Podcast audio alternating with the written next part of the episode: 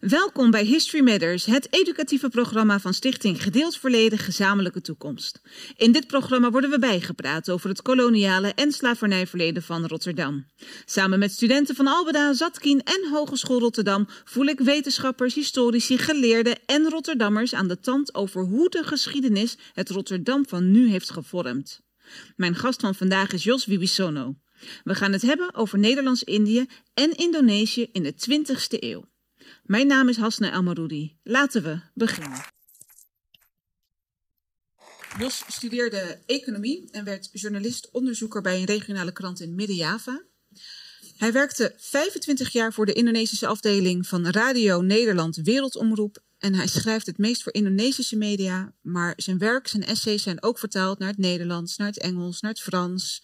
En in 2017 publiceerde hij de novelle Naikai over een tot slaaf gemaakte uit Nederlandse-Indië die in Nederland als operazanger furoren maakte.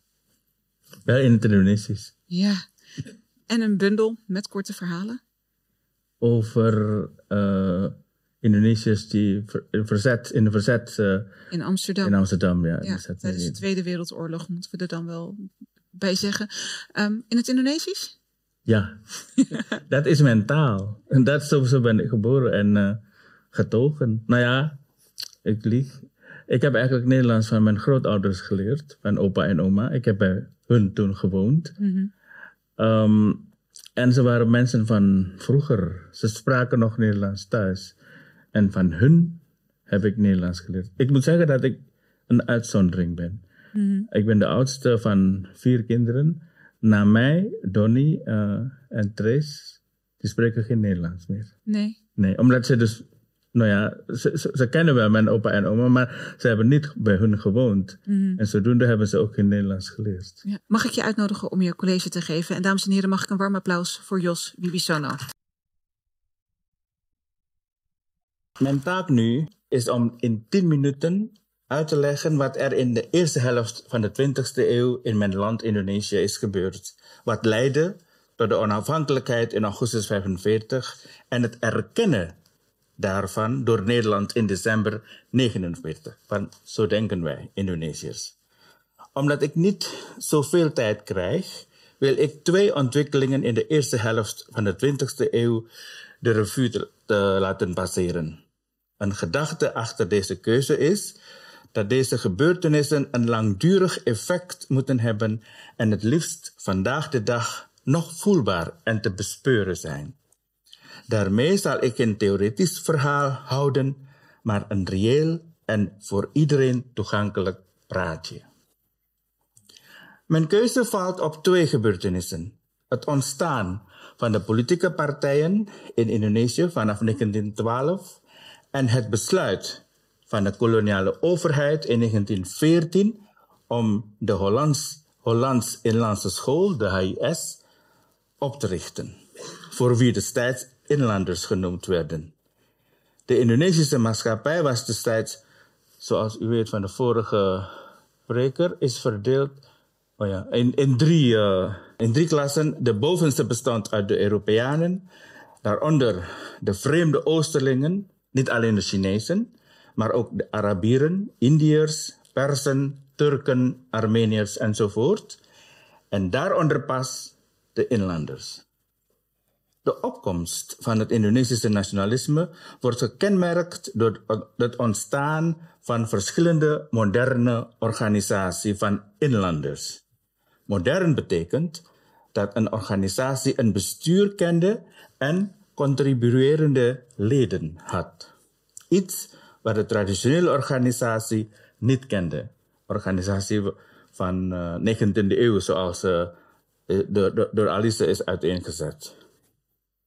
Vervolgens ontplooide deze organisatie zich tot politieke partijen waarin ook Nederlanders een rol speelden. De eerste politieke partij was de Indische Partij, opgericht in 1912 door Ern, Ernest Douwes Dekker, Tipto Mangunkusumo en Suwardi Suryaningrat. Um, Suwardi is daar en Tipto is hier. De tweede politieke partij was de Communistische Partij. de PKI, opgericht in 1920 door Henk Sneevliet en Semaun. Niet lang na de oprichting werd de Indische partij verboden, terwijl de PKI zes jaar na de oprichting in 1926 werd verboden nadat ze een rommelige opstand hadden ontketend. Een belangrijk kenmerk van deze partijen is dat ze, dat, dat ze het rasverschil overstegen. Het bestuur van de Indische partij had twee Javanen, zoals gezegd, Tjeptoman Kusuma en Suwardi Suryaningrat, terwijl de Javaan Semaun mm, in het bestuur zat van de PKI. Maar in plaats van het opheffen van het rassenverschillen, bepaalden de koloniale machthebbers in 1919 dat elke politieke organisatie drie verschillende rassen moet hebben. Het moet dus Europeaan, een vreemde oosteling en inlanders daarin zitten. Natuurlijk was, was dit een manier om perk en paal te stellen aan het groei van politieke organisaties in Nederlands-Indië. Men kan zeggen dat er door deze verschillende maatregelen in de jaren 30 van de vorige eeuw in Nederlands-Indië relatief, relatieve rust en orde heerste, hetgeen de koloniale machthebbers nastreefden. En toch kwam er een eind aan dit bewind. Niet door verzet van binnenuit, maar, zoals we weten, door de Japanse invasie. En nu maak ik een sprong naar het einde van de Japanse bezetting. Want twee dagen na de Japanse capitulatie, op 17 augustus 1945, riepen Sukarno en Hatta, daar is in Rotterdam trouwens, de Indonesische onafhankelijkheid uit. Jonge revolutionairen dwongen hen hiertoe voordat de geallieerden het ontstaande machtsvacuum weer konden opvullen. Indonesiërs hechten grote waarde aan deze proclamatie, hoewel hun republiek toen nog niet internationaal werd erkend en zeker niet door Nederland dat Indonesië nog altijd als kolonie beschouwde. De dag van onze onafhankelijkheid is dus 17 augustus 1945 en niet 27 december 1949, de dag dat Nederland Indonesië erkende. Nederland, dit is dus wat wij ook gezien hebben. Degene die toen naar het uh, revolutietentoonstelling in het Rijksmuseum heeft dit natuurlijk gezien. Maar dit is wat Sukarno las. Twee zinnen maar. Ze hadden alleen maar twee dagen en die twee dagen hebben ze dus twee zinnen kunnen opstellen. Nederland voerde twee recolonisatieoorlogen in Indonesië. In 1947 en in 1948, die in Nederland toen politionele actie werden genoemd. Verzet is niet het juiste woord om de verdediging van de onafhankelijkheid te benoemen. Het was veel eer een manier van Indonesiërs om hun geproclameerde onafhankelijkheid te verdedigen. Dit vond plaats in op twee fronten.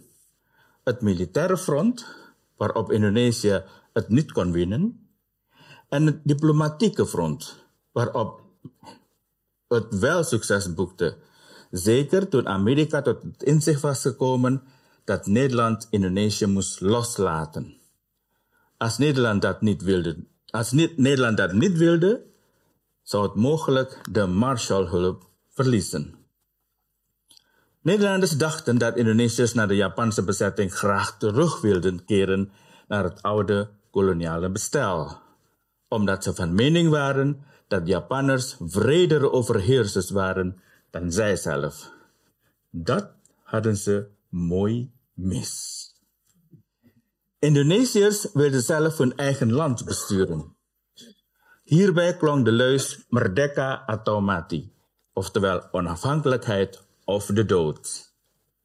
Het Indonesisch nationalisme was weliswaar al ontstaan aan het begin van de 20e eeuw, maar was daar, was daar, dat was op zich niet voldoende om een einde te maken aan het Nederlandse kolonialisme. Daarvoor was het einde van de Tweede Wereldoorlog mede verantwoordelijk. Nu beland ik op het tweede onderwerp. Het besluit van de koloniale overheid in 1914 om de HIS, Hollands Inlandse School, op te richten, was historisch, omdat het een toegang bood tot onderwijs voor gewone Indonesiërs, de zogenaamde inlanders. De HIS werd echter ook opgericht zodat de Europese lagere school, de ELS, opgericht in 1817, niet overbevolkt zou worden door inlandse kinderen. Bovendien, men was bang dat het Europese karakter van de ELS aangetast zou worden door de komst van de bruine leerlingen. Denk, nou, denk aan zwarte scholen tegenwoordig. Bij de oprichting werd ook druk gesproken over het Nederlands. In hoeverre inlandse leerlingen in het Nederlands onderwezen moesten worden. Sommigen suggereerden zelfs dat het onderricht, dat het onderricht, um, dat het onderrichten in het Nederlands van de inlanders staatsgevaarlijk was omdat ze zich daardoor als de gelijken van koloniale overheersen zouden gaan beschouwen en daardoor de vereiste onderdanigheid zouden verliezen. Uiteindelijk is besloten om het Nederlands vanaf de derde tot en met de vijfde klas als vak te onderwijzen en het Maleis als instructietaal te gebruiken. En alleen in de zesde klas het Nederlands als instructietaal te gebruiken. Negen jaar later, in 1923, werd het Nederlands als instructietaal in de gehele AHIS ingevoerd. In Brits-Indië was het onderwijs in het Engels voor Indiërs veel eerder ingevoerd. In 1835, de zogenaamde Lord Macaulay Education Policy, werd afgekondigd, waarbij het Engels werd gebruikt in scholen voor, voor kinderen van de hogere klassen. Daardoor kon het Engels wortel schieten in India. De Fransen namen in 1850 de zogenaamde Loi Fallot aan, waarmee onderwijs in het Frans in Noord-Afrika, de Maghreb kon beginnen Voornamelijk eigenlijk in Algerije. Marokko en Tunesië was later, omdat het ook later door, de Fransen wordt uh, beheerst, verheerst. Afgezien van het feit dat dit onderwijs ten koste ging van de lokale talen, kan men met zekerheid zeggen dat hierdoor zowel het Engels als het Frans wortel hebben geschoten in de kolonie. In Indonesië kon door nog geen dertig jaar onderwijs in het Nederlands zulk een wortelschieten niet geschieden. Tegenwoordig zien we nog steeds de resultaten. In India hebben nog altijd schrijvers die in het Engels, de taal van de voormalige kolonisator, schrijven. Bijvoorbeeld Arundhati Roy en, en Vikram Seth. In Marokko heb jij auteurs als Ben Salem Imish, die afwisselend boeken in het Frans en het Arabisch schrijven. Oh ja, deze auteurs zijn nog productief, want ze leven nog. In Indonesië waren maar drie auteurs die in het Nederlands boeken schrijven. Kartini, Noto Suroto en Suwarsih Joyopuspito. En alle drie zijn dood. Met andere woorden, er zijn geen Indonesische auteurs meer die de taal van de voormalige kolonisator schrijven, die in de taal van de voormalige kolonisator schrijven. Als een Engelse toerist India bezoekt, of als een Franse toerist de Maghreb bezoekt, kunnen ze nog altijd uh, in hun eigen taal blijven spreken. Nederlandse toeristen die Indonesië bezoeken, moeten op zoek naar een derde taal. Ze moeten zich hooguit tevreden stellen met leenwoorden uit het Nederlands, zoals asbak of handdoek of knalpot. Deze leenwoorden zijn in de loop van de, der tijd echter steeds schaarser geworden. Door het gebrek aan taalnationalisme worden tegenwoordig steeds meer Engelse woorden gebruikt. En dus, er is dus altijd een taalbarrière geweest tussen Nederlanders en Indonesiërs. Die barrière blijkt ook bij het gebruik van termen voor het koloniale beleid. Ik noem drie voorbeelden. Ten eerste het beleid dat Nederland uitvoerde tussen 1840, nou ja, uh, is uitgebreid besproken door Alice, staat hier bekend als cultuurstelsel, waarin een vijfde van de oogst verkocht moest worden aan de koloniale overheid tegen een vastgestelde prijs. Indonesiërs noemen dit beleid tanam paksa, oftewel gedwongen teelt. Zeker omdat deze door koloniale bureaucratie tot de helft van de oogst kon oplopen. Ten tweede was in Nederland, wat in Nederland tot voor kort politionele actie werd genoemd, noemen we altijd al agressie militair, oftewel militaire agressie. Het derde voorbeeld is de term soevereiniteitsoverdracht, die wij pengakuan kedaulatan noemen, oftewel soevereiniteitserkenning, omdat we al in 1945 onze onafhankelijkheid hadden uitgeroepen. Ik dank u voor uw aandacht. Om maar gelijk met het middelste woord te beginnen. Politionele acties. Je zegt tot voor kort noemden wij dat politionele acties in Nederland. Nou, ik, volgens mij wordt het gewoon nog steeds gebruikt, toch? Nou ja, het komt nu dus aan andere termen. Koloniale oorlog. Sommigen zeggen ze ook recolonisatieoorlog. Dus ja, mm komen dus. Maar inderdaad, het klopt wel. Dat uh, politionele actie wordt altijd, is nog altijd gebruikt. Ja. Heb je enig idee waarom daar zo lang aan vastgehouden is? Uh... Omdat Nederland uh, ja, zo'n zelfgenoegzaamheid heeft. Mm Die denken dat um, wat wij hebben aan gedaan is, zoals Koen zei, we hebben iets groots aan, aangericht mm in, het, in de Oosten. En dat, dat gelooft men nog steeds. Ja. Maar nou ja, wij die, uh, ja, die, die, die, die, die dat echt hebben ervaren, we hebben, hebben wij een andere term hoor. Mm History Matters uh, wordt gemaakt in samenwerking met Open Rotterdam. Indo, Indisch, Indonesisch. Wanneer gebruik je welke term? Open Rotterdam ging langs bij Joyce de Vries en Aura Patinama van Stichting Herdenking 15 augustus 1945 om te vragen hoe zij zichzelf noemen en waarom dit belangrijk is.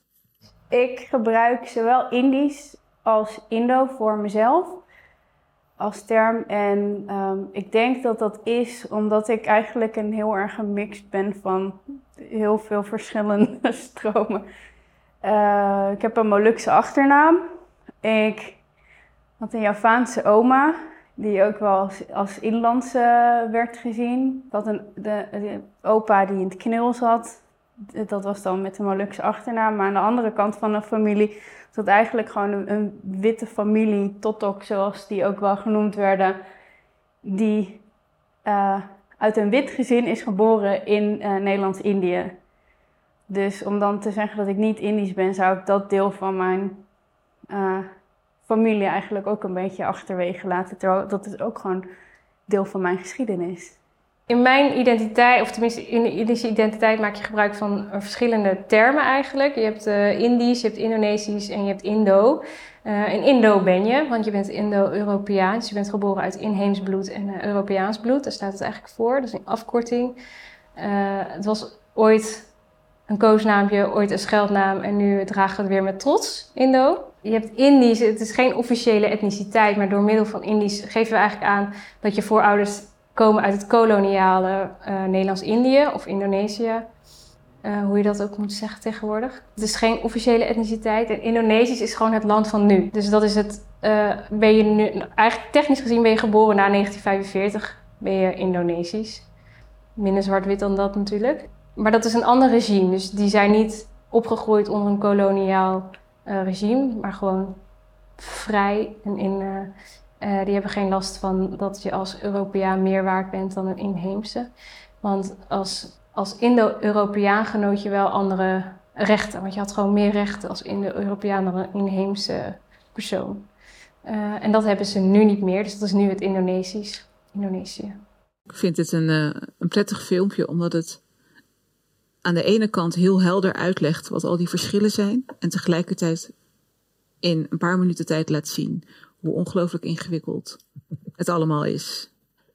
Vaak wordt ook gewezen naar de jongeren dat zij uh, de oplossing zijn voor de toekomst. Wanneer zij in de schoolboeken, uh, in de boeken die geschreven worden, meer bredere kennis krijgen over dat andere perspectief. Um, dat dat eerlijke verhaal beklijft en misschien in de toekomst wel tot verandering gaat zorgen. We hebben hier ook een aantal uh, jongeren zitten van uh, de Hogeschool Rotterdam, Zatkine en Albeda College. Ze hebben een aantal vragen voor jou voorbereid in aanloop naar vandaag. Kunnen wij vandaag de dag nog iets terugzien van het koloniale verleden in Indonesië? Dat is, ja, dat is zo, zo wil ik, die, graag, die vraag wil ik graag horen. Omdat in tegenstelling tot uh, bijvoorbeeld de, de, de, de, de Indiërs met de Engelsen en, en, en de Maghrebis met, met, uh, met de Fransen. Uh, in, in Nederland, in Indonesië, is het Nederlands niet meer in omloop. En Indonesiërs hebben echt moeite om documenten van oude documenten op, te lezen, zelfs te begrijpen. Dus ze hebben echt moeite. En daarom heb ik dus ook over, de taal, het onderwerp taal, heb, daarom heb ik daar aangehaald. Omdat het, de, en, en het, is ook een, een ja, hoe zeg? Een, een, uitzondering eigenlijk.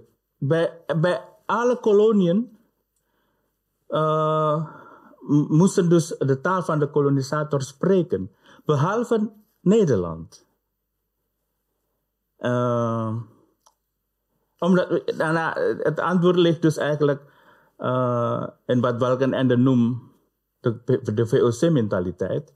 Maar dat hij, uh, premier Balkenende bedoelde eigenlijk om, dat, hoe zeg dat, dat, bedrijf, dat bedrijvigheid, dat men veel meer bedrijvigheid zou gaan doen, dat bedoel ik dus niet. Ik bedoel dus eigenlijk de, het feit dat Indonesiërs het Nederlands niet meer spreekt, is omdat Indonesië was toen gekoloniseerd in tegenstelling tot andere gebieden door een bedrijf, niet door een nationale regering. En we weten dat een bedrijf, het beleid van een bedrijf is altijd kosten drukken. Ze willen de kosten zo laag mogelijk houden. En daardoor willen ze dus de taal niet verspreiden. Anders dan de, dan de Fransen of anders dan Indiërs, uh, de Engelsen in India. Nou, als, we het hebben over de, in Indonesië zelf gelooft men dat, dat ze geen Nederlands wilden spreken omdat ze, omdat ze de zogenaamde taal, taalnationalisme hebben. Ze wilden geen Nederlands um, meer spreken. Maar dat klopt niet. Dat klopt ook niet in, in, in Indonesië. Het is omdat Nederlanders hun, hun taal niet willen ver, verspreiden. Dus, niet, dus wat, nou, wat, wat, in, nou ja, wat wij dus nu hebben is alleen maar oude gebouwen. Maar in de tijd van Suharto zijn oude gebouwen ook uh, uh, neergehaald. Onder andere uh, de, de beroemde Sociëteit in Jakarta, de Harmonie, is neergehaald. En nou ja, wat, wat blijft er nou over? Ja, misschien oude documenten, archieven. Dat is de enige. Maar de kennis om de archieven te begrijpen, dat missen wij. Dat hebben we niet meer. Dankjewel.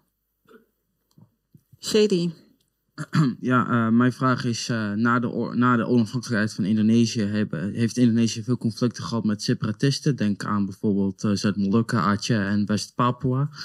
mijn vraag is, is hoe heeft, heeft Nederland daar direct of indirect invloed op gehad en zo ja, hoe? Ik weet het eigenlijk niet of Nederland dat invloed heeft gehad als regering. Dat, dat weet ik niet in de, in, de, in de afscheidingsbeweging. Dat zou. Nou, in de eerste. Nou ja, kijk. Indonesië heeft zich uh, in 1945 uh, onafhankelijk, onafhankelijk verklaard als een, als een natie, als een staat ook. En dat, en, dat is dus echt apart, los van Nederland.